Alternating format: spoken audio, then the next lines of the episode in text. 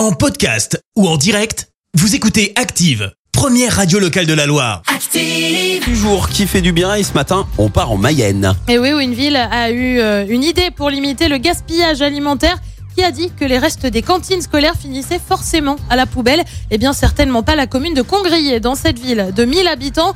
Euh, depuis près d'un an, les aliments qui ne sont pas consommés par les enfants sont récoltés par un commerce multiservice. Il les propose ensuite par portion à petit prix à raison d'un ou deux euros.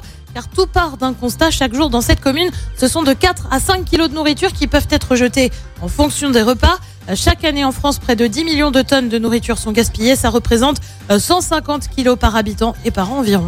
Merci, vous avez écouté Active Radio, la première radio locale de la Loire. Active.